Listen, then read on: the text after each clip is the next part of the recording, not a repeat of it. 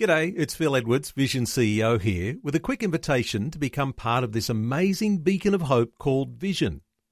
Together we can put our love into action to help people of all kinds build or rebuild their lives on the truth of God. Please consider the part you can play during our upcoming Visionathon appeal, remembering that it's your support that makes Vision possible, including this podcast.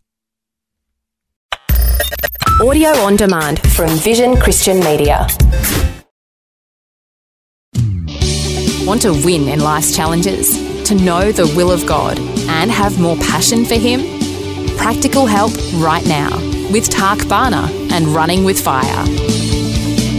You're interested in setting yourself free, and I am sure you are, aren't we all? Absolutely. Well, one of the keys to that is handling offences right, not harbouring bitterness and unforgiveness. You know, there's a lot of issues we get concerned about these days, especially during the pandemic, you know, vaccines, passports, restrictions, Uh, protests, lockdown, shutdown, all the rest of it. But imagine for a minute if collectively, just in New Zealand, or just in the churches of New Zealand, we instantaneously forgave one another. What would happen on the streets, in our cities, our churches? I reckon there would be radical transformation would take place. You know, if we all just forgave, there would be whole groups, churches that would join back together. Why? Because they went their separate ways because someone was offended. Unforgiveness separates people. Forgiveness brings people back together. That's probably why one of the longest prayers Jesus prayed was for unity. To have unity, you're going to have to have forgiveness at the forefront. After we receive forgiveness from God, we think, yeah, you want me to forgive you? You better earn it. I'm just glad God forgave me before I earned it, because otherwise I'd never be forgiven. Or maybe, you know, we say to we think, you know, I'll forgive you when you ask for it. They may never ask for it, and you remain a prisoner. Can I say we've all had grudges? We've all had offences. Maybe we held on to it for ten minutes or a day or two days or a few weeks or a few months, but there's no one that's not had an offence, not had a grudge. Sometimes, I say this reluctantly, you've got to forgive the same person every day for the rest of your life. Some people are just caught in situations that are just that that bad. But by the grace of God, you can do that. And you say, well, how can I do that?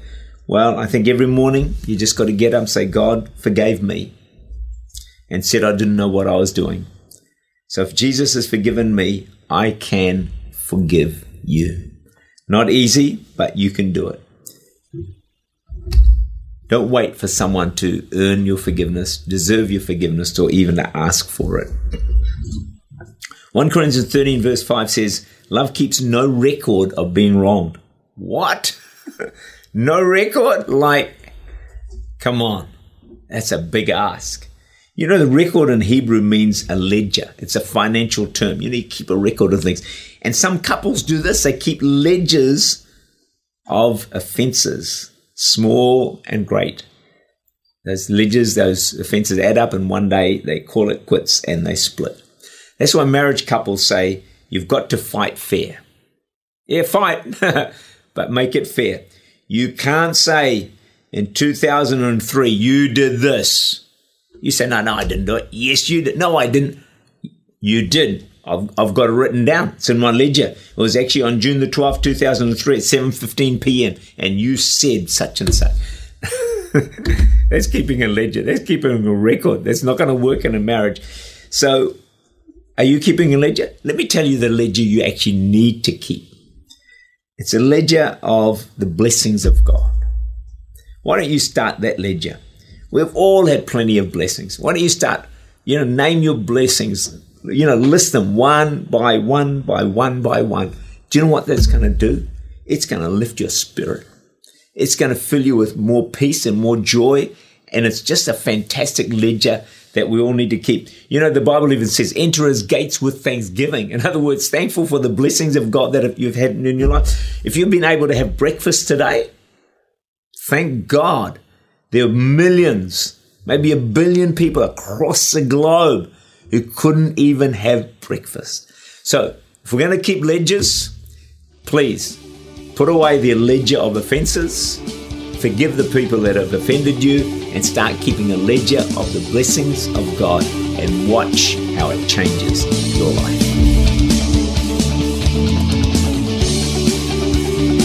Tark Barner is the Senior Pastor of Church Unlimited in Auckland, New Zealand.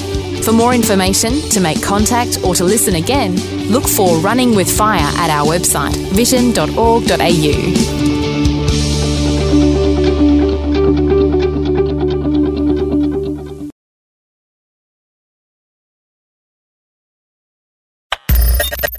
For taking time to listen to this audio on demand from Vision Christian Media. To find out more about us, go to vision dot org dot a u.